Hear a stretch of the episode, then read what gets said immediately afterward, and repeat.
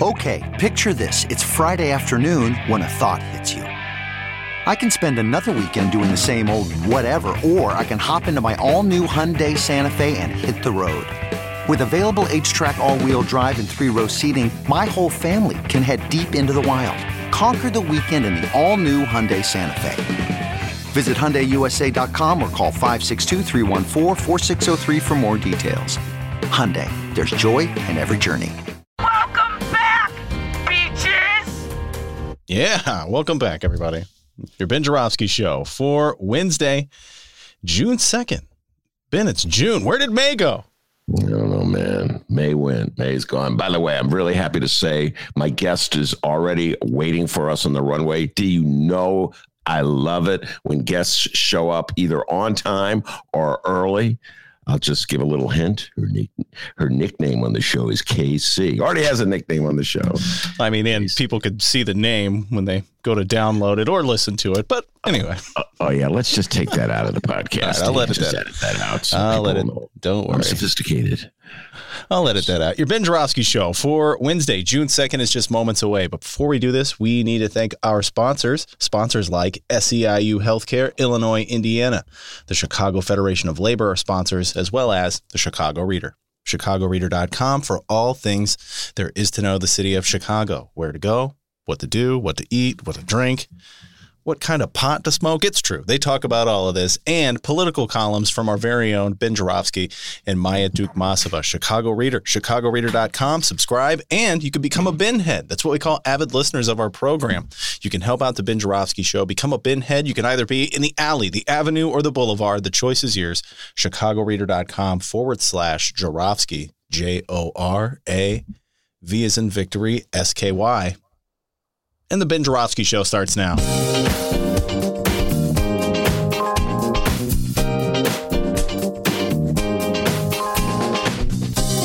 It is Wednesday, June 2nd, and live from my apartment and his attic. This is the Ben Joravsky Show.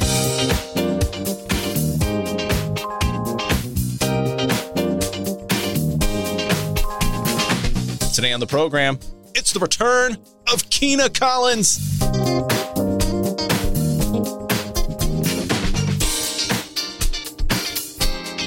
And now your host, Chicago Reader columnist Ben Joravsky. Yeah, hello everybody. Ben Joravsky here. We're calling this Gaslit Wednesday, and here's why. I have a confession to make, folks. I was gaslit. Yes, I, Ben Joravsky, the old man who never gets gaslit by anybody, who sees through everything, was gaslit. The New York Times did the dirty deed. Yes, yes, the New York Times gaslit me. I fell for it, but first, have you ever noticed that everyone is always a political expert after an election is over and the votes have been counted? Then, like, you look at the results and say, duh, of course, I knew that outcome was going to happen all the time. This is especially true with reporters. Reporters, you know, I love you dearly, but I'm at that honest stage of life where I pull back the curtain and let everybody see what everybody's doing, including reporters. As I mentioned before about reporters, they have this thing. It's a compulsion. They must be right even when they're wrong. They must know everything even when they don't. If you talk to any reporter in the city of Chicago, make any kind of observation, did you see this in the newspaper? Instinctively, they will say, Yes, of course. I knew that. And yes, I saw the article. I knew that. I know everything. There's nothing in the universe that I don't know, even when I don't know it. I know that. Anyway, my beloved reporters can never admit they don't know something. Yesterday's story in the New York Times by a political reporter named Jonathan Martin fits this to a T. It was about the special congressional election in New Mexico to fill the vacancy created when Deb Haaland left Congress to take a position as President Biden's Secretary of Interior. The New York Times ran a story about it, the theme of which was be wary, Dems. Be very, very worried. Yes, it was a Democratic district, the article said. And yes, Joe Biden won that district by 60 percentage points over Donald Trump in the 2020 presidential election. But Dems were worried, very, very worried, because the Republicans were running a law and order former football player named Mark Moores, and he was pounding the Democratic candidate, Melanie Stansbury. And I mean, pounding her law and order issues. She had supported a sort of defund the police measure. Orders were up in Albuquerque, and so Moores added one and one and got two, and he began pounding her. You're not safe to walk the streets if Stansbury's elected. Oh my God. I was reading the articles and I was scared. Be scared, people. Be very, very scared. And then so Jonathan Martin took the bait from the New York Times. He said Democrats were scared. Plus, Democrats were sleepy. All they want to do is drink pina coladas and listen to Jimmy Buffett records. Can't we just party, Democrats? Okay, he didn't mention the pina colada and the Jimmy Buffett records, but he sort of implied that Democrats were in a partying sort of mood and they want to get down to work. Here's what he wrote quote Senior party officials acknowledge that Ms. Stansbury has handed Mr. Moores a political weapon and complicated an otherwise sleepy race by coming out for a measure that has little support in Congress and almost certainly would never come to a vote. End quote. And I'm like, no, Dems handed Republicans a political weapon. Republicans will take that weapon and whack Democrats over the head with it again. We lose again. And then guess what? They had the election and they counted the votes, and Stansbury, the Democrat, clobbered, and I mean clobbered Moores. I mean, it was worse than what the Phoenix Suns did to Dennis's beloved Los Angeles Lakers last night. I mean, it was a butt whooping. Now, why'd you have to bring that up? Sorry, Dave. Just want to make sure you're paying attention. Anyway, Stansbury won by roughly 24% of the vote, got over 60% of the vote total. In contrast, Joe Biden beat Trump by 23%. So Stansbury did better than Biden. In fact, she did better than Deb Haaland, who won her last congressional election by 16%. I figured I'd open today's New York Times and read a, a, a kind of a oops apology from Martin. Uh, sorry, guys, for misleading with wild suggestion that Dems were in trouble. But no, typical reporter. He acted like he had nothing to do with the wild suggestion. Here's what he wrote today, the morning after. Quote, her dominating performance represented an early vote of confidence in Democratic leadership in a heavily Hispanic district and could quiet some anxiety in the party about its prospects going into the 2022 midterm elections. And the quote, you were the one fueling those anxieties. At least fess up to it. God, wait, here's more morning after analysis. Ms. Stansbury's victory illustrates that the crime issue alone is insufficient for Republicans to win on in Democratic leading districts, at least when the candidate receives little financial help from the National Party, as was the case with Mr. Moores. End quote. Youngsters, this is 101 of journalism. The first thing they teach you in journalism school, well, I wouldn't know this because I didn't actually go to journalism school. In fact, I never even studied journalism. Confession. I just dove right into this and made it my career without taking one class. Anyway, first thing they teach you, though, first thing you learn in the job is never, ever, ever admit you're wrong. Remember, just act as though you didn't write what you in fact wrote the day before. You know, I love you reporters, but you are a trip. Okay. It's not like, you know, people can't just like go back and read what was written the day before. But the, the idea, the notion is that nobody bothers to read what was reported the day before because that's what newspapers are all about. That's what the internet is like hour by hour, minute by minute. So nobody reads what was written a minute before. I am now going to defend Mr. Martin, the reporter for the New York Times. Here we go. I bet what happened is that a bunch of Democratic strategists whispered in his ear, We're in trouble. I'm concerned, but don't quote me. It's that crime issue. It's that defund the police message that all those lefties are sending out. It's killing us. But don't quote me. Reporters love it when you give them inside information and then tell you, don't quote me. Okay. Then they think, wow, if he doesn't want me to quote him, then this must be really precious inside information that no one else knows. I'm getting the scoop, even though that same operative has probably told 10 other reporters the same thing in the same hour. If you want to get a reporter to quote you, tell him not to quote you. Then they'll weave your words of wisdom into his story or her story as you control them the way a puppeteer controls his puppet. All you have to do to have journalists eating out of your hand is say, don't quote me. And then the reporter is your little plaything. you know, the reality, I've done this many different ways. I've interviewed people for articles and I've interviewed people on a podcast. I can tell you, by and large, they don't tell you that much different things on the podcast for everybody to hear than they tell you off the record. but in the interview for the article, but somehow when they go off the record, journalists are like, "Oh, this is really important," and he trusts me because it's off the record. Well, anyway, enough journalism lessons for the day. The good news is that in New Mexico, crime doesn't pay, at least for MAGA, Michael Moores, and the Republican Party.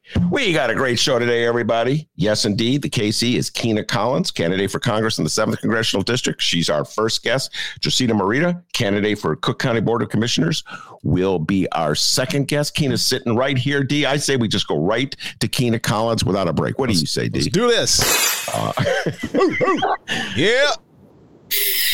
All right, Kina Collins, welcome back to the show hey, you guys are looking good for to come out of this pandemic. Yeah. well, we're still in it, but you know, you look like you survived, looking healthy.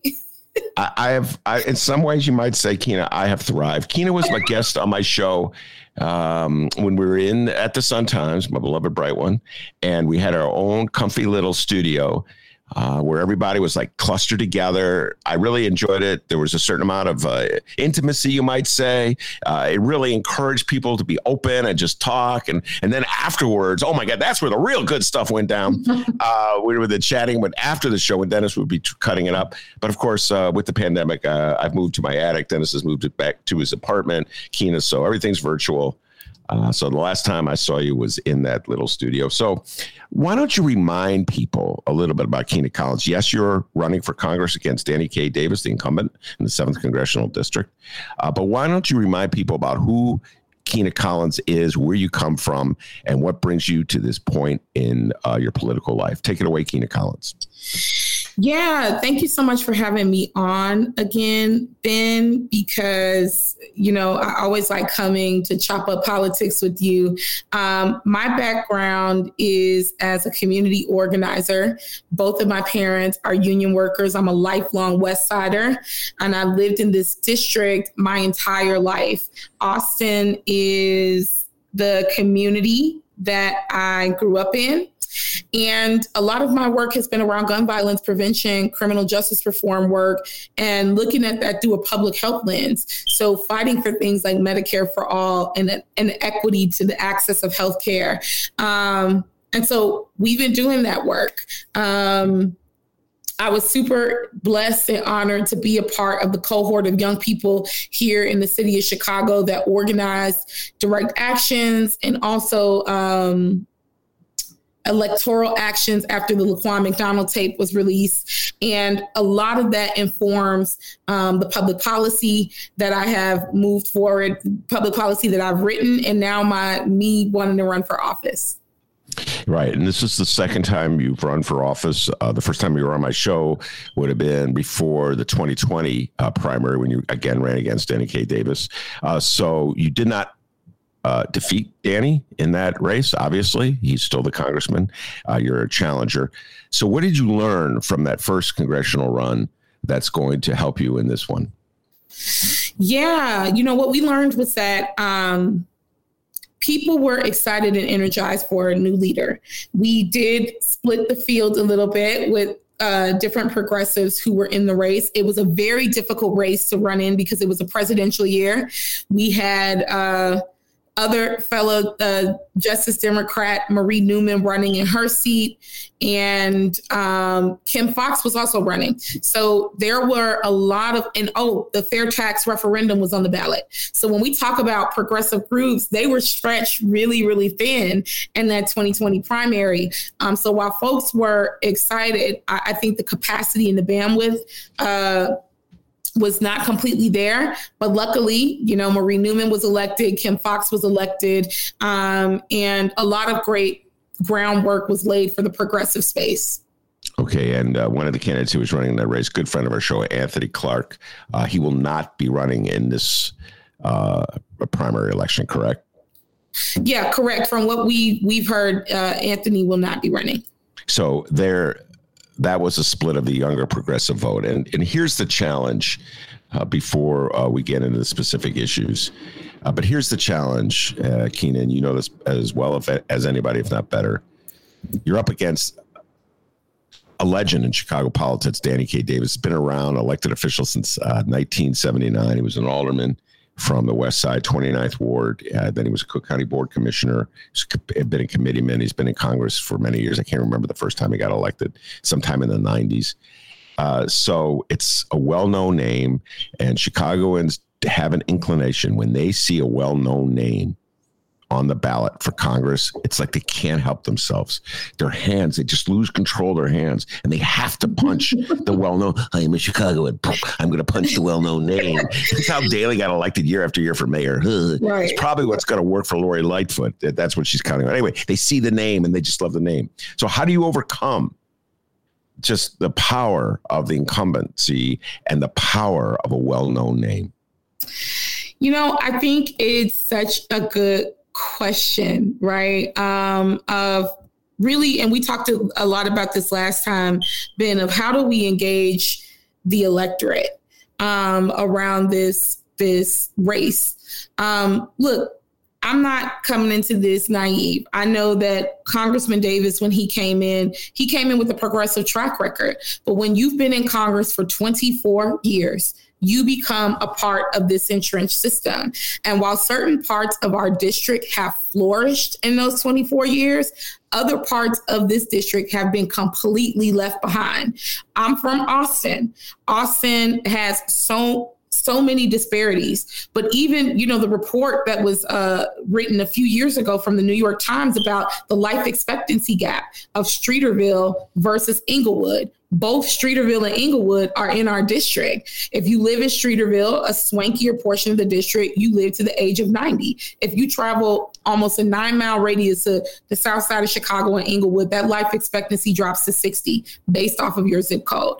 Status quo is not working for us. And when we talk about public school shutdowns, when we talk about lead in the water, when we talk about these communities crumbling right in front of our eyes, a lot of it has to do with failed leadership and failed public policy.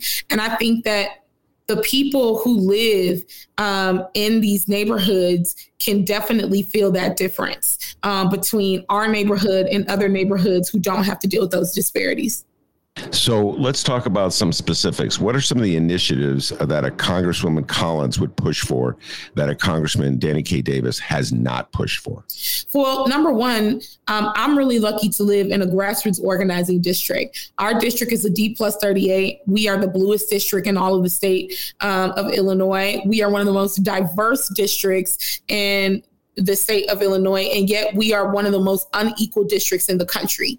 And so we are seeing people uh, decade after decade organize in in this district, meaning what I'm going to do different than Congressman Davis is not only not accept corporate money from corporate donors, but I'm also going to make sure that all of these great organizations like the Nonviolence Institute and Mothers on a Mission and other Good Kids Mad City, these groups that are working really hard to eradicate gun violence and other disparities in the district are not organizing in silos. Um, in my first 100 days, I want to put together a, a healthcare and life expectancy task force of a panel of experts, public health experts, community organizers, parents, educators, local school council members, people who are engaged in the community so we can come up with these recommendations and I can go to Congress and make the case to bring the federal dollars back to the Illinois 7. So I think the biggest difference between us is how we're how we would envision ourselves leading in this district and serving as a nucleus for the entire district. What about uh, siding on to some of the more left of center, to put it mildly, initiatives like Green New Deal and Medicare for All uh, that the traditional mainstream of the Democratic Party sort of pretends do not exist? What's your position on those issues? I think that it's high time. I think that COVID 19 really when when the curtain fell during COVID-19, it crashed down hard and loud. And we saw that all of these things that the progressive space has been ringing the alarm about was exacerbated under COVID-19. And so um, look, anybody can be an ally. They can stick their political flag in the ground. They can put their name on the letter of support. They can show up to the rally. Right now requires intentional advocacy and, and urgent leadership on these issues. And we're we're just not seeing that in the Illinois seven. What have you what disappoints you most about Danny Davis? Like, what has he not done that leaves you uh, feeling as though he's letting down the cause?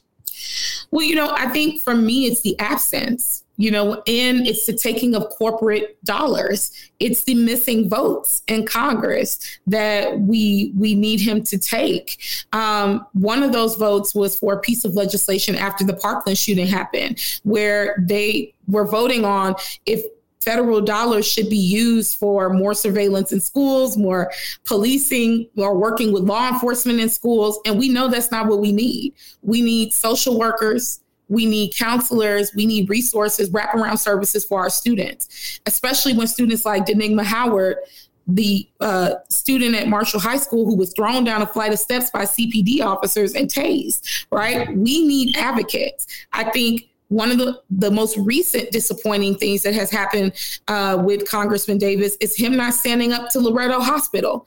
We saw the largest vaccination site really on the west side of Chicago in the largest neighborhood in Chicago in the largest African American neighborhood in Chicago shut down. And why is that, Ben? It's because of corruption. People who needed the vaccination, we, we know the case studies around African Americans being ravaged under COVID 19 there were grandmothers in that in, in that area grandparents people with pre-existing conditions who didn't get vaccinated and you know who did CEOs, judges, politicians, and their friends. And that is unacceptable. And when we needed our leaders to step up and say, this isn't right, and we need to clean house at Loretto Hospital, they didn't. They mm-hmm. didn't do that. And so um, we need a fighter. And this district deserves a fighter. If we are the most progressive district in Illinois, we should have one of the most progressive leaders.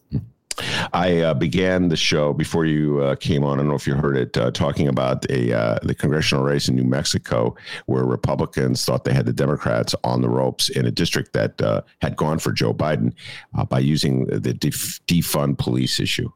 And so the Republican candidate, uh, Moores is his name, ran a hard, strong campaign uh, accusing his uh, opponent, Stansbury, of wanting to defund the police. Uh, the New York Times, as I point out, fell for it and uh, was basically predicting a very close race that had Democrats nervous. And then, of course, when the in the aftermath, uh, the uh, Democrat won by uh, I forget 24 percentage points. In other words, she clobbered him. Uh, but you've not shied away uh, from uh, the need to defund the police, or at least uh, shuffle around uh, how we spend our money, reallocate how we spend our money. And uh, you alerted me to this, and I thank you for it. I, before we went on there, I read uh, Fox Man. Folks, if, if you we love made Fox, it, we made it. you made it, folks. If you love Fox Worldview, Kina Collins is not your candidate. Okay, man, they ripped her. Kina Collins a lefty is running. Defund the police, Collins. Uh, so Fox is already uh, rapping you on the knuckles, Kina Collins. I go, oh, she must be doing something right. Man, I've been at this thing for 40 years. Fox has never ripped me. Um, so you're already ahead of me, Kina Collins. So let's talk about that. You've uh, do you run away from the coverage that uh, Fox is giving you, or do you stand up for what you believe?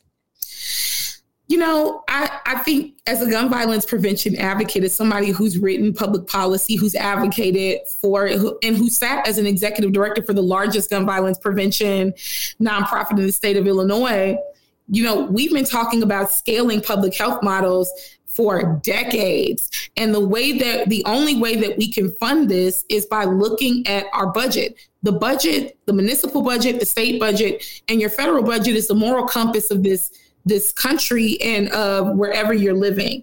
And when we have invested in bloated areas like the military budget, the Pentagon's budget, or you know, policing, we see these disparities widen um, in communities. And so I'm from Chicago. Nobody can confuse me about how we need to stop these shootings in Chicago.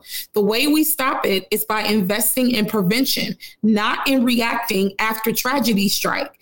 The way that we solve this is by investing in community and putting that as a priority um, at the forefront. So yes, I believe that we should scrutinize the budgets um, that are coming out because these are our tax dollars. When 40% of the Chicago budget is going towards policing. And then we're paying on top of that $1 billion in settlements for wrongful death lawsuits and, and torture tactics being used on civilians. We got to ask a serious question about where our tax dollars are going and what do we choose to invest in. And so, um, no, I'm not shying away from that. These ideas of scaling public health models, adding in counselors, adding in social workers in our community, adding in wraparound service and trauma informed care are very popular. And so um, I know that scares Fox News, but um, in our district, you know, that's what we believe in. We, we believe in the investment in community and not more policing. All right, let's go to a little local. I'll ask you about a local issue on this matter. The police academy is actually uh, in your congressional district. Uh, it's Emma Mitts Ward, uh, the Alderwoman Emma Mitts, 37th Ward. Uh, and that is a, um, a project that began under Rahm Emanuel. Uh, it has been uh, endorsed by Lori Lightfoot. so the city will be spending, I can't remember how many millions of dollars, much of a tick, TIF dollars, to build a new police academy uh, uh, in an area that used to be, I want to say it was a factory. I can't remember. It's been a while since uh, I've been by uh, that area when it was. Uh, wow, you might visit in the West Side, Ben? Yeah, no, I haven't. I haven't gone anywhere since. Uh, I'll be honest with you, Kina Collins. I have not left this house since the pandemic. Um, but I can't remember what used to be there. Anyway, neither here nor there. Uh, and I should know because I've written about this several times. Uh, but um, so the uh, the city, in its infinite wisdom, decided to put a police academy there. Uh, Mayor Lori Lightfoot ran against it. Uh, curiously enough, she was critical of it at the very least. Uh, but um, as mayor, uh, she is uh, sticking with it, and in fact, is trying to win over some community support by adding to it a boys and girls club. So you'll have a police academy on the same general campus uh, with uh, a boys and girls club. So that's the initiative that Lori Lightfoot is proposing uh, to win over community support, continued community support. Kina Collins, your position on the police academy and Mayor Lightfoot's idea of putting a boys and girls club there.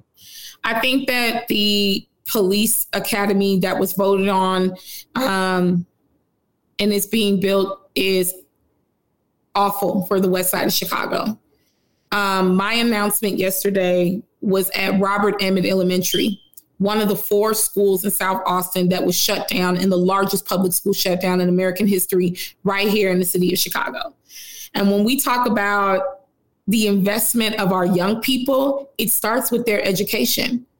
And so, as much as people get upset about the phrase defunding the police, I wish that people got that upset when they defunded our education system, when they defunded the mental health facilities here in the city of Chicago, when they defunded the ability to, to protect environmental rights for the Black and Brown enclaves of the city of Chicago. So, this direction of the money and this constant trying to pull the community together um, with the Chicago Police Department is not going to work if we continue to see um, abuse and uh, mis- uh, inappropriate behavior happening between the Chicago Police Department and Black and Brown neighborhoods in the city of Chicago. In the west side of Chicago, $100 million a year is spent on incarcerating people. So when we talk about where this money is going, it's going in the carceral system um, that is harming Black and Brown young people in particular.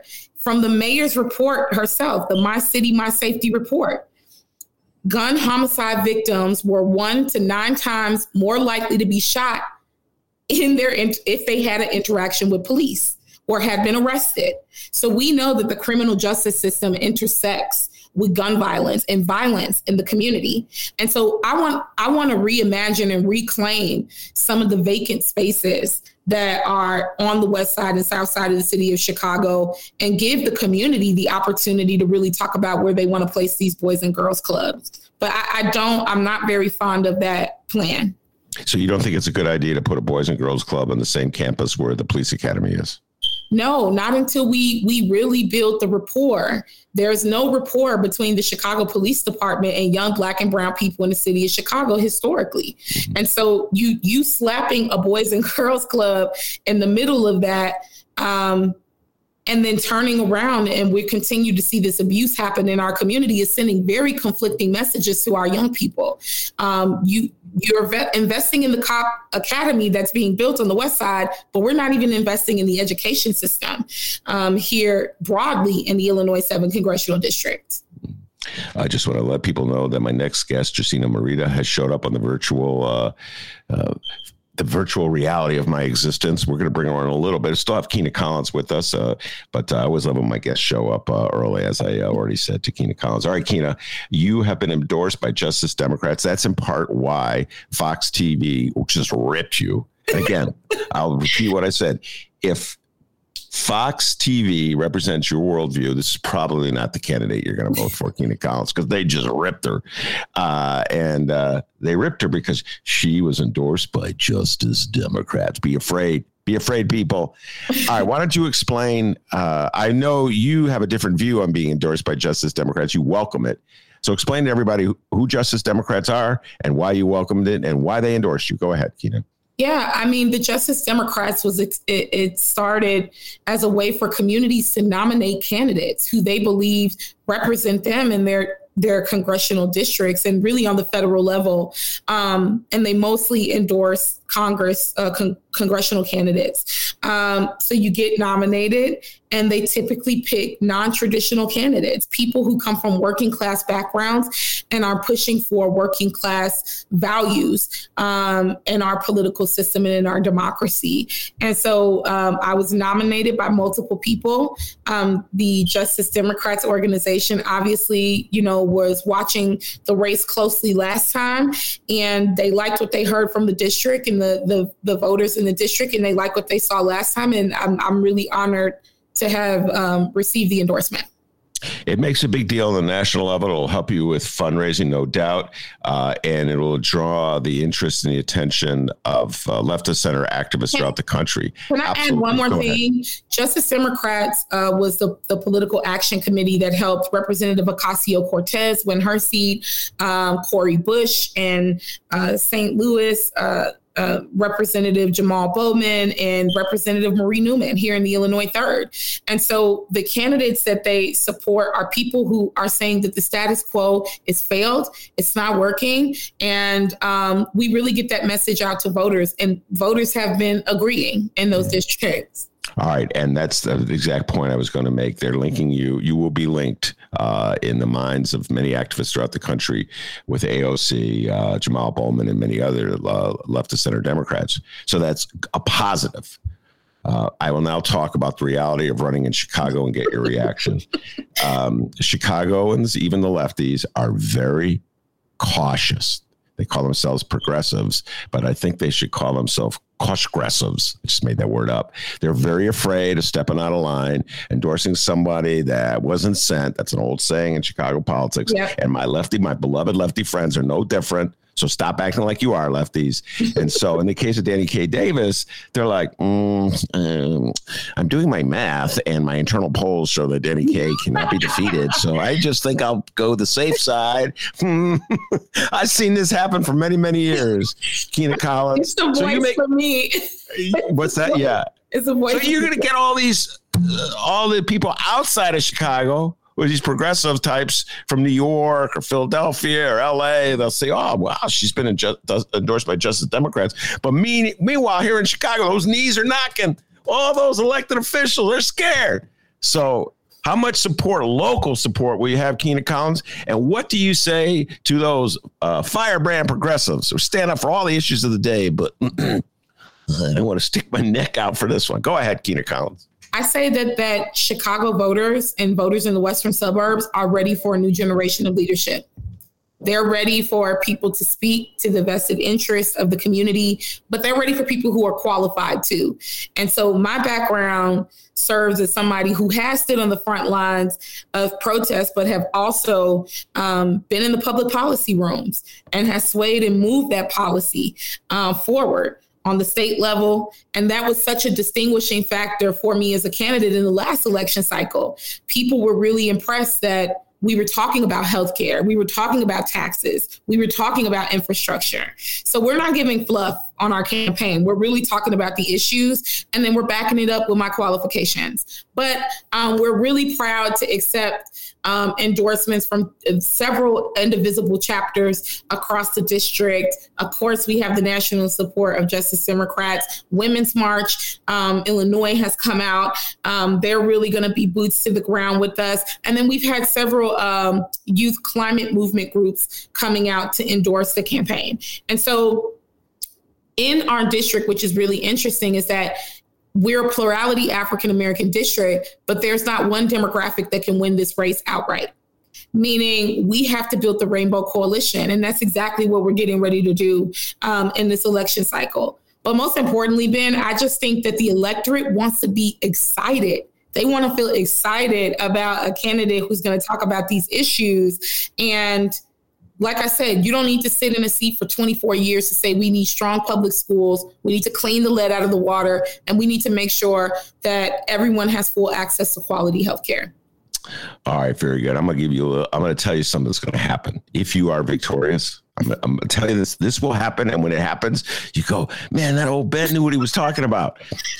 The day after, if let's say you were uh, you're successful, and you beat Danny K. Davis, uh, and you're the nominee all these elected officials who didn't support you will be calling you up. Well, Kina, what you really don't know is behind the scenes, I was doing a lot of things on your behalf.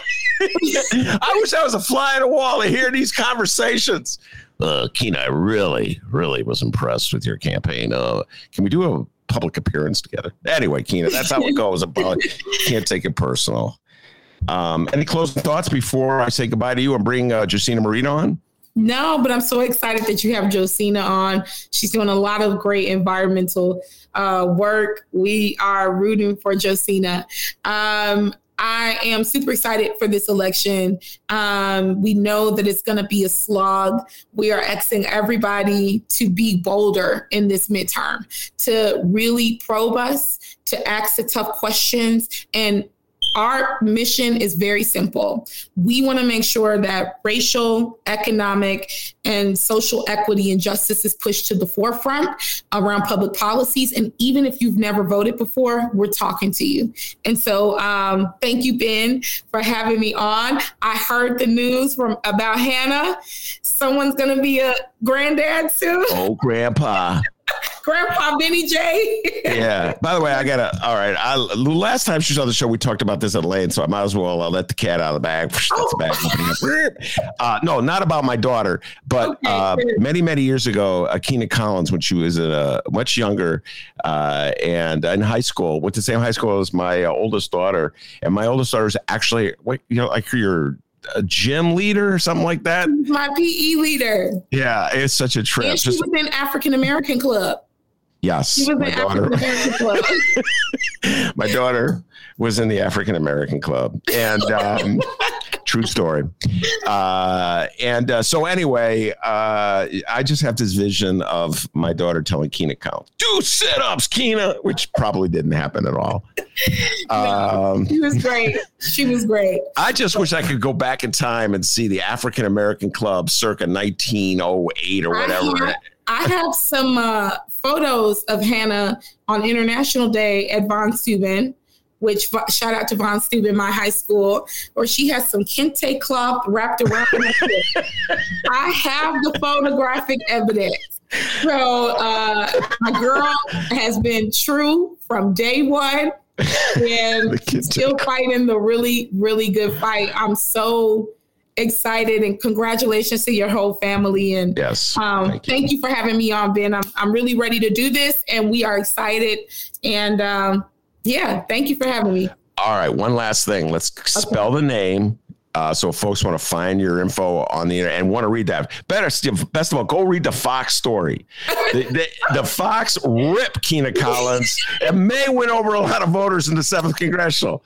I don't know what they think they were doing by ripping Kina Collins. I mean, it was like a, a free press uh, yeah. release for us, but um, no, uh, yes, every week we were really fortunate to have a lot of national press yesterday, from the Washington Post to CNN covering it. So we're really bringing the energy. People are going to be looking at this primary, which is broadly the city of Chicago, which is great, right before this municipal election, right, to mm-hmm. see where the electorate is and the things that are important to them. Um, you can find find information out about our campaign at kinacollins.com. That's K I N A, last name Collins, C O L L I N S.com.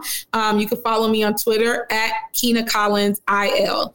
Um, so thank you. All right. And I'm looking forward to connecting with everybody. All right, that's Kina Collins. Thank you so much, Kina Collins. Uh, Josina Morita is with us. We're going to bring her on. Take a brief break.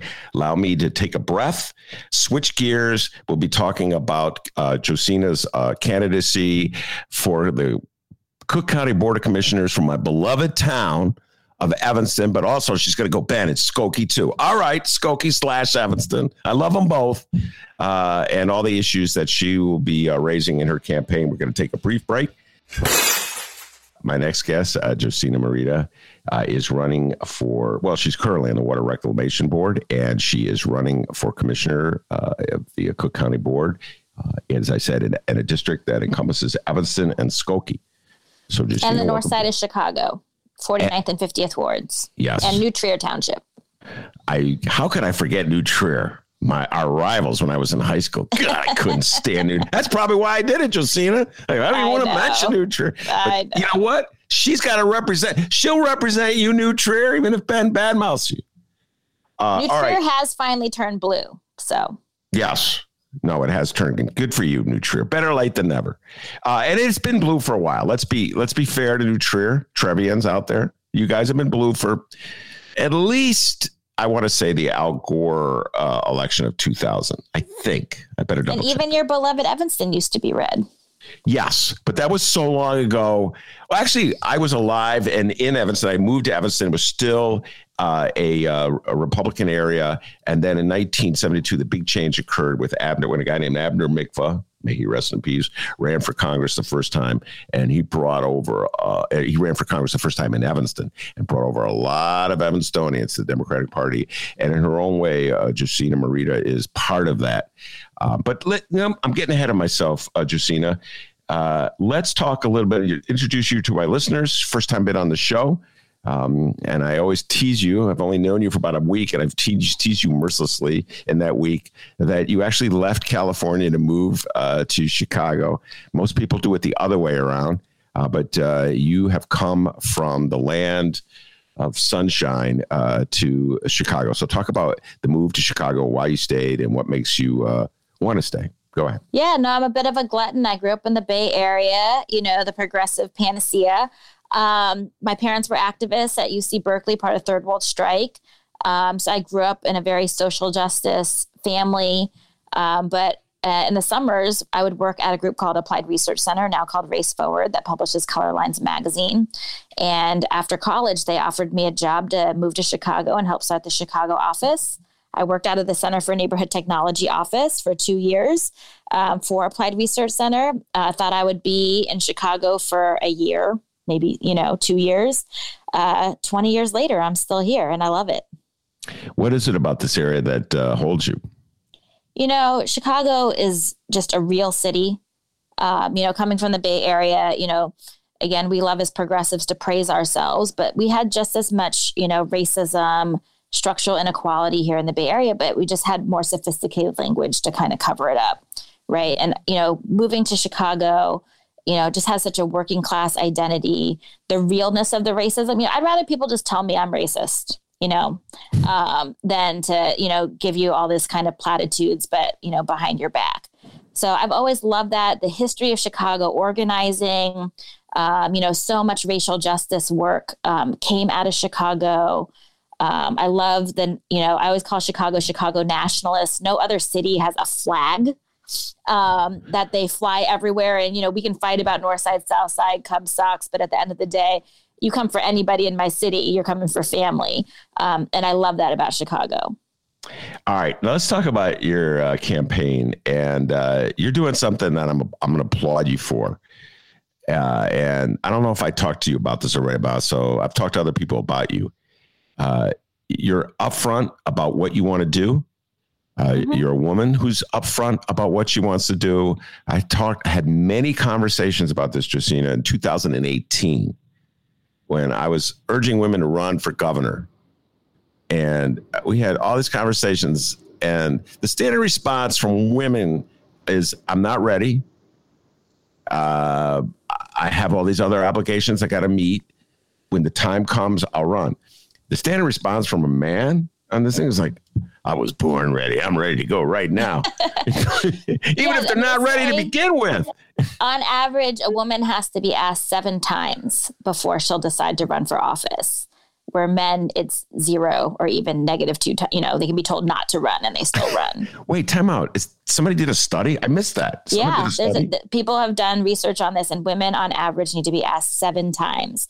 So I'll sit down with women and I'll ask them seven times in one lunch just to get it over with. You know. That's pretty funny. Uh, but in your case, you're. I just had. Uh, I've had like two uh, bold women on the show. Kina Collins. Nobody asked her to run, and she ran because she thinks she's the best candidate, uh, and she's going up against a legend and Danny K. Davis. So it's an uphill battle, but I, I give her a lot of credit for ha- being fearless uh, going after something she wants and believes in. In your case, uh, what I like about what you did was when uh, you were ready to go, hit the ground running when the incumbent said he wasn't going to run, as opposed to letting all these everybody else outmaneuver you. Talk about the, Larry Suffredin not running and your decision to run. Go ahead. Larry's been a mentor. Um, you know, I think he's actually, you know, been a great county commissioner. He's done a number of things, including minimum wage that I helped organize at the local level to get Skokie was one of the few municipalities that didn't opt out. Um, but, you know, he's talked about uh, potentially retiring for a while.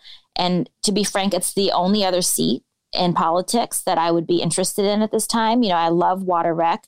Uh, being able to go to my environmentalist kind of cons- conservation roots and bring an equity uh, land use lens to it. Um, but I'm not interested in Springfield, not interested in DC.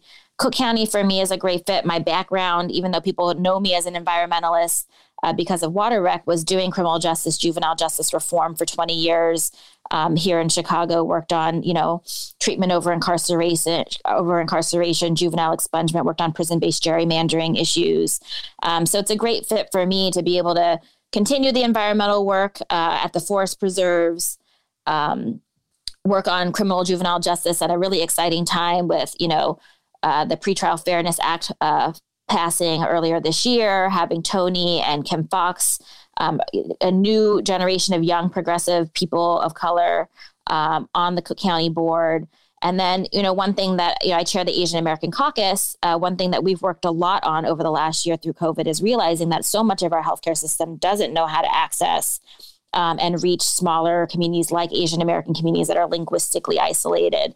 Um, so I think there's also a lot of work to be done to ensure that our, our Cook County health and hospital system is is you know being able to reach those smaller communities. One of the initiatives, some of the younger uh, members of the Cook County Board, I'm thinking Brandon Johnson right now, uh, Cook County Commissioner Brandon Johnson is to shuffle around. They don't. I don't know if we're allowed to say defund the police anymore, or will we get struck down by lightning. Although it did not hurt uh, Melanie Stansbury uh, in New Mexico. I'll point out one more time she defeated her Republican opponent. Uh, but uh, so reshuffle, reallocate, whatever you want to call it. Uh, Cook County Board money away from the jail, away from incarceration. Uh, towards more proactive measures to keep people from being going down the wrong path in the first place. Uh, your position on all these movements by uh, Johnson and the other lefties. Go ahead. I think that's right. I mean, you know, so as an organizer, I used to work with young people, and one summer we worked on what is the definition of violence, you know, and they said the definition of violence in our community is the absence of anything else, right? It's the absence of good schools, it's the absence of opportunity, it's absence of hope, right? And so if we really want to transform um, the system, we have to reinvest in a way that provides those alternatives, right? Um, so, you know, what does it mean? We always say budget is a values document. So, what does it mean when we spend seventy thousand dollars a year to incarcerate a juvenile, but only six to educate a juvenile? Um, right. So, I think we have to put our money where our values are, and that means reinvesting um, in opportunities and education and job training programs in infrastructure, reinvesting in communities in a way that gives them hope so that there is an alternative. We can't just continue to punish, um, you know, young people and, you know, expect a different outcome. This is a recurring uh, conversation on our show. Um, how to define these positions, uh, defund the police, uh, many of my guests come on and go, it's a terrible slogan. Uh, it undercuts us. Uh, it's a useful tool for Republicans. I was uh, talking before you came on about the uh, congressional election in New Mexico, where Melanie Stansbury was running against a gentleman named Moores, a Republican who was running hard on her because she had once been linked to a defund the police movement, and the Republicans thought they could actually win uh, in that district by running hard on the issue of defund the police. Fox TV is bashing her, much like they're bashing Kina Collins already uh, in the 7th Congressional here in Illinois. And lo and behold, uh, the election occurs yesterday, Josina, and Stansbury wins decisively by over 24% of the vote. Uh, so, what lessons do you take from that regarding uh, the notion of defunding police as a useful tactic for Republicans to use against Democrats? Well, I think we have to tell the truth, right? I think we have to tell the truth about uh, what we're for as well as what we're against. You know, I think every you know context is different, um, but I think that that's a lesson that it's it can work, um, and that if you educate people about what it really means, uh, right? It's not just about the slogans; it's about the education. Um, and really explaining what is the problem, what is the solution, how are we going to get there. Um, you know, so I think it's important here, you know, to talk about not just what we're against, but also what we're for and what are we going to get from that. Uh, for people to really understand what does that reinvestment mean? What does it look like? And what does that look like over generations right? We're talking about transforming an entire system here. It's not something that's going to happen overnight but we have to start moving in, in the right direction well, I can guarantee you that whoever your Republican opponent, uh, it will be if you are the nominee for the Democrats, that that person will slam you with defund the police. Uh, they that's they'll think it's a useful tool in Skokie, uh, Evanston, New Trier, and the north side of Chicago. Right. It's become the right. They're the usual right wing attacks. It's taxes. It's uh, you know all of these. You know they just have their regular kind of talking points against Democrats and progressives and it just comes with the territory. And again, our job is to educate and engage people about what we're really about. All right, let's talk about some practical issues of investment uh, in these communities. And particularly, I'm thinking of my beloved downtown Evanston. I told you already, I, I, went to Evanston High School. Uh, I have a strong allegiance to that town. I haven't lived there since the 70s, but I still love it very much. From my wild People's kids. Republic of Evanston. Yes, the People's Republic. But folks, I got to tell you, it's not that radical, Evanston. Okay, they're pretty mainstream progressives, if such a thing exists, a mainstream progressive.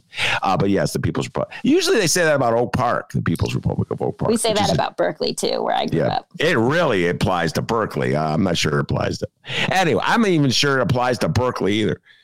Uh, but uh, Evanston was hit hard by the pandemic and Evanston's not alone. A lot of towns outside of Chicago was hit hard by the pandemic. If you go through uh, Evanston, you see a lot of shuttered shops at downtown. The movie theater, they had a very a flourishing movie theater in downtown Evanston that they paid for with TIF dollars, Evanston TIF dollars. Uh, that's closed. Uh, that closed during the pandemic and has not reopened. So, what are your general ideas? Uh, Josina by using whatever uh, authority or powers or finances that the Cook County Board has to help stimulate uh, the redevelopment of communities like downtown Evanston? Well, I think that there's tools that we have in terms of economic development. I don't think people normally think of Cook County in terms of economic development. Um, but there is a co- economic development uh, department at, at, Cook County, and I think there's some work that can be done to support small businesses. We have, um, you know, again, a little bit transitioning from my water rec hat to uh, county board, we have this huge infrastructure bill um, coming down the pike um, that will be going to local communities to invest in infrastructure. I think you know, right? There's downtown Evanston. There's also the rest of Evanston. um, that still needs a lot of investment in infrastructure, um, you know, and to really push an equity approach to how that money comes down the pike. And you know, the one nice thing about Evanston and a lot of the communities that are in the 13th district is there is such a a pride, a local pride, and and kind of a, a local economy where everything that you need, you can get in Evanston. Anything you need, you can get in Skokie. Um, you know, and so that's the nice thing is that people really take pride in shopping locally. Uh, you know, we did a number of initiatives. Actually, the Asian American Caucus did a supporting Black women owned businesses. We raised over $7,000 in one day in revenue for Black women owned businesses, uh, providing free local delivery in Evanston. Um, with uh, Jennifer's Edibles, that's been giving a lot of um, you know free meals through the pandemic. So I think there's also I think you if you look at kind of the things that I've done, I think about what can I do on the government side, but also what can I do with my platform um, to engage people and be creative um, to to meet the needs.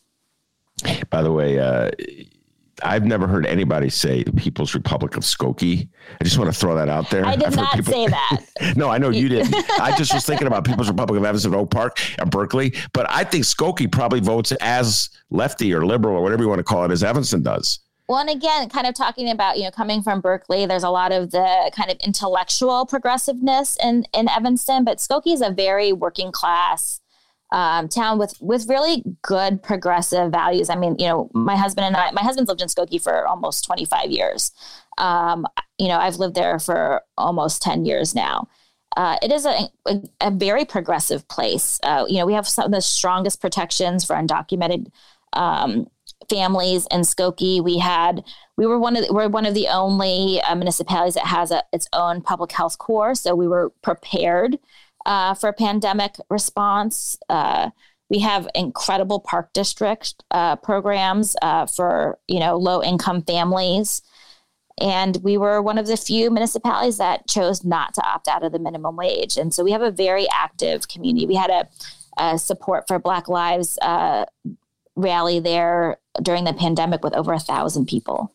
No, Skokie's awesome, but they also have the world's greatest public library, in my humble opinion. We do, yeah. and it's a few blocks from my house. Yeah, it's a really great public library. I'll be nice to Skokie Public Library. I hope that they let me check out more than three books on my uh, library, Chicago library card.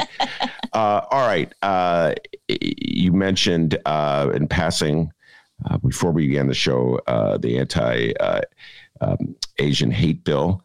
Uh, and uh, my dear, our dear friend uh, Leni uh, Manaa-Hoppenworth would not allow me uh, to get through this uh, interview. love you, Leni. without asking you about it, very important legislation. Talk about it, your role in the passing it, and what it will do. Go ahead.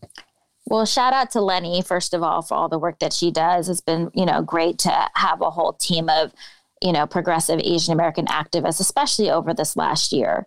Um, you know, we've seen a rise in anti-Asian hate uh, hate crimes have actually, you know, we've had about over almost 7,000 reported hate crimes across the country in just the last year. And, you know, a lot of that stems from the last four years of Trump, you know, China virus, Kung flu, um, scapegoating of China as a country and its politics and economy, but also scapegoating of Asian Americans um, here in Chicago, across the country. So we've seen a rise in anti Asian hate. It's, you know, it's been a difficult time. And so I think that, um, you know, it's, I chair the Asian American Caucus. Just five years ago, Ben, we had zero Asian Americans in any kind of significant office. All nine of us who are members of the caucus now were not elected five years ago. So to see the progress that we've made and to be able to be leaders, visible leaders for our own community as well as the broader community um, over the last year has been really important to stand up against anti-Asian hate, but also to stand with Black lives and make those connections um, of solidarity over the last year has been really important. And we, yeah, we just saw uh, the anti-Asian hate uh, bill pass in Congress we this weekend just uh, passed the Teaching Equitable Asian American Community History Act out of the General Assembly, awaiting the governor's signature. We will become the first state in the country to require Asian American history in K through 12 public schools. You know, when people say, What can you do about anti Asian hate? One of the biggest things that we can do um, is to educate ourselves and educate others. And so it's really exciting to think that there's going to be a whole generation that my kids are a part of that actually know something about Asian American history um, beyond just the model minority myth and beyond the talking points in media, really understanding the history. I'm sixth generation Chinese American. My family was targeted by the Chinese Exclusion Act. Fifth generation Japanese American. My 96 year old grandma, who's on the other side of this door, was in the internment camps. Um, you know, so a lot of this anti Asian hate, while it's new to people right now after the Atlanta shootings, is not new to us as Asian Americans. And for the first time, it'll really become much more mainstream and taught in public schools. Josina, do you uh, have you yourself noticed uh, an uptick in hostility from just ordinary passerbys uh, since the election of Trump, since uh, the pandemic hit? Absolutely. I mean, you know, just walking down the street, you can feel it. Um, even in Skokie, even in you know areas, Skokie's thirty percent Asian. Um, people don't realize that Skokie is one of the highest percentage Asian areas um, in the state of Illinois. The 16th House district is the highest percentage Asian district in the state General Assembly. Um, but yeah, you feel it, and it's you know you you can hear the ching chongs, you know things that I remember from my childhood. Um, but you know, kind of going into organizing and going into progressive workspaces, you kind of live in a bubble, right? Uh, but through the pandemic, you know, definitely, you know, heard the kind of, you know, rhetoric of like, you know, coronavirus is your fault. You're the reason we have to wear a mask, you know, to the ching chongs, um, you know, to just kind of more aggressive behavior. You can just kind of feel the hostility and resentment, you know, outside, you know, walking down the street, you know. So you can feel it. Actually, somebody came up to me. We hosted a number of vigils after the Atlanta shooting, and somebody came up to me, you know, older gentleman, Chinese and Japanese American guy. He said, It's the first time I've ever felt like a target. Um, and so it's been a it's a, been a big awakening for Asian Americans, mm-hmm. um, not just the general public about anti-Asian hate. You know, I think a lot of us have, you know, found a way to kind of grit our teeth and shrug off the comments, but um, you know, to get as blatant as it has been, and we've seen a rise in hate crimes here locally. Um, you know, of people being attacked at the Botanic Garden, at Bunker Hill, in front of H Mart in downtown Chicago. Um, so we see it, we feel it, and when it happens to people you know, it's hard. I have a tendency to blame everything on Trump, and I think he has a huge role uh, in stirring all this stuff up. But it may have just ripping off uh, a scab on a wound, if you get what I'm saying. That it was always there, and he just yeah. Uh, I think it's been there for a long time, and again, it's there's always been this idea that anti-Asian racism is somehow less egregious, less urgent, less violent than other forms of racism. Um, and I think that there's always been kind of this um, acceptance almost of anti Asian racism as acceptable and, um, you know, we can more manageable. Um, and I think that the Atlanta shootings really kind of showed what anti Asian violence does look like in this country. And, um, you know, appreciate all of the calls and, and texts and people who've reached out and, I mean, I say I was saying, you know, all of a sudden, you know, it's Asian American Heritage Month. I think I've done over 25 panels this month um, about anti-Asian hate, but I appreciate it. it's an opportunity, it's a responsibility um, as an Asian American elected official to take this moment as a teaching moment. Well, speaking of hate toward minority groups, I'm going to raise this subject. The column I wrote about a week ago about the silence uh, coming from the left regarding anti-Semitism or anti-Jewish, I was anti-Jewish uh, acts of violence uh, Jews being beaten up in uh, Los Angeles, New York, synagogues being defaced. Uh, and uh, I'm very disappointed with my beloved lefties, Josina, very quiet, very silent, not quite sure how it fits into their narratives, uh, worried about a backlash from Twitter. Uh, you know, as though if they speak up against a Jewish guy getting beat up, somehow it's other. They're like deserting the Palestinian cause, very important issue, obviously. Uh, so, your thoughts on uh, the issue of anti-Jewish uh, reactions and attitudes uh, in this country? No, I mean I see it too. I mean I, I read your article and I see a rise in hate. Period across the country, in large part due to the last four years of Trump. And I've seen the rise in anti Jewish, anti Black, anti Asian, anti immigrant, anti LGBT, everything. Um, and I think we have to continue to call it out when we see it. I think, you know, your article talks about people say, well, it's it's too complicated. Um, well, everything is a bit complicated, and that's part of our responsibility.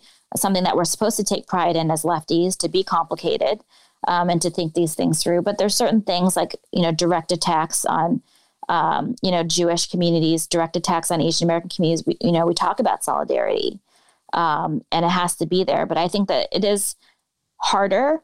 Um, and I think it applies to anti-Asian hate too. I think it is harder for people to always wrap their head around how to deal with racism when it's not just black and white. Um, and you know, I think it's become more popular um, and under you know grasp you know people are able to grasp black brown much more over the last decade. But then you go further down the spectrum to asian americans to jewish americans. And it's still hard i think for people to kind of dissect some of those complications especially for uh, anti-jewish hate because you know it's intertwined with whiteness. Um, and intertwined with the sense of privilege. Same with Asian Americans. People think, oh, well, because you're, you know, segments, because I always say it's a myth, segments of the Asian American population are economically doing well, that somehow that makes them, uh, you know, you know, able to take the hate, um, you know. And so I think that it is more complicated, and it's something that we have to challenge ourselves on the left to to be able to work through. Is that uh, within whiteness um, that there and within privilege that you know racism and hate still ha- there still has to be a line um, and we still have to speak up. Yeah. Well said. Uh, i also want to just take a moment to point out that not all uh, not all jewish americans are quote unquote white in the conventional uh, definition true. of white. I just want to point that out. Uh, come on lefties. You could be like josina. You could do it. All right lefties don't be so scared of twitter all right, uh, let's move away from these contentious, difficult issues and talk about something uh, that maybe not be as as contentious. Uh, you mentioned in passing uh, before you came on the show that you're part of a group called the Mamas Caucus. Uh, and so um, I had never heard of the Mamas Caucus uh, until you mentioned to me, but it's a pretty cool entity. Explain to our listeners what the Mamas Caucus is. Yeah. So in 2018, I had my first baby. Uh, I became the first commissioner at MWRD to ever have a baby while in office in 130 years. And things that I thought were going to be kind of straightforward maternity leave, pumping during board meetings um, were not so easy and not so pretty all the time. Um, and so I reached out to other elected officials who were also young moms just to initially on a personal level, like, how are you dealing with this stuff? Did you get maternity leave? I didn't get maternity leave for my first baby. Um, had to pass it um, in between babies and got it for my second baby. Um, and we realized, man, like if this is how we as elected officials um, are being treated um, and having to, these are the issues that we're having to deal with. How are the average moms dealing with this stuff? And we said, you know, like, look, yeah, we have a women's caucus, we have Asian American caucus, we have a Black caucus. We need our own caucus uh, to be able to come up with platform issues, to be able to move agendas, to be able to respond uh, to mom issues, especially through this pandemic. We've seen over 2 million women leave the workforce through the pandemic. They say we're back to 1980s numbers. The, a huge number of those are moms. Um, and the moms that I talk to are not planning on going back. Um, you know, and a lot of the things that we fought for as moms, you know, flex time, uh, remote working, all these things that we were told were impossible for the last forever are now the norm. And so, how do we, as mom elected officials, use our platforms in our respective bodies? So, we're the Mamas Caucus isn't just the General Assembly or the county, it's all of we're MWRD, County Board, City Council, um, General Assembly. And how are we, each of us, able to use our respective platforms and our respective bodies to put stronger protections and supports from paid sick leave to affordable child care to non discrimination to maternity leave, lactation rooms. I mean, it's 2021, and we just got lactation rooms at the state capitol a few years ago. Um, one of the most public buildings in the state, not just for elected officials, for anybody, the public. Um, and so these are things that we felt like were very timely. Um, so there's a multiple levels to it. One is just support and, you know, mom elected to mama elected. I mean, we have uh, bi-monthly, we call it bi-monthly post bedtime happy hour Zooms where the moms, the kids are down. We got our glass of wine um, on Zoom and we, you know, we chat it out um, and we come up with policy ideas. We launched on May 1st with a, a statewide town hall uh, with a few hundred moms from across the state to kind of hear their stories and come up with ideas of what our platform is going to be moving forward. But we're the first in the country. I can't believe it. Um, 2021 never had a caucus of moms. So we're excited. We've been reached out to from mom electeds in other states who are thinking about doing the same thing. Um, but we're excited about the potential of what this can be.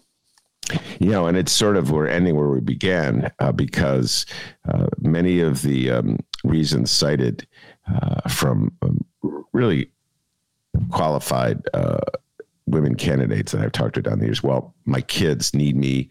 Uh, I can't run now because uh, my my child is at a vulnerable stage, and I have to be there for her or him, et cetera. So I've heard this before. I've never heard this from a man, but. no, you don't hear it from men, right? Because you know, and we we joke in the Mamas Caucus like we're all feminists, right? And our husbands are even feminists, but it doesn't change a lot of the expectation Yeah. um, and the roles in the family. You know, even as much as you try to make things 50-50, it just is not like that.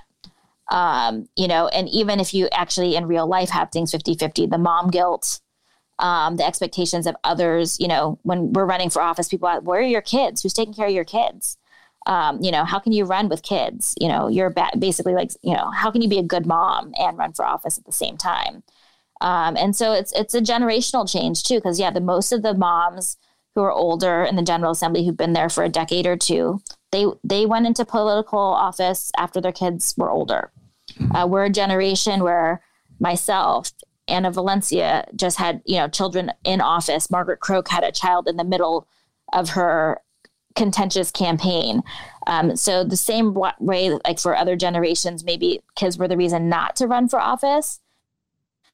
Reason to run for office, as much as it is harder, um, it's also why we know it's so important. And and studies have shown it's interesting to me that um, you know when moms even you know after they've had kids and their kids are older, they they don't advocate on the issues that young moms of young kids face nearly as hard as the the moms who are actually living it. Um, you know, once you're a little bit removed, uh, the studies show that um, you know you don't fight as hard for maternity leave. Mm-hmm. I mean, there were moms on my board who Yeah. weren't so sure we needed maternity leave. Yeah, and that's something. Yeah, if it doesn't impact them directly. By the way, I want to correct something I said about three minutes ago before we went on that great uh, riff, uh, Josina. I said I've never heard a man say his family is the reason he couldn't run for office, but I just remember as soon as I said it, I go, "Oh, wait a minute!" I remembered it. Uh, this is probably before your time politically. Tom Dart, who's the Cook County sheriff, I want to say in 2011, uh, 2010, after uh, Richard M. Daley left. Oh my God, Josina, I am such a geek. I can remember stuff like this. Um, I when. Uh, R- Richard M. Daley left, I can't take it anymore. And Rahm maneuvered his way into running. Uh, Tom Dart, a lot of people looked at Tom Dart I do remember that now. And said, Yeah, I about I have a lot of kids. kids. Yeah. And I remember this to, is uh, actually underscores the point.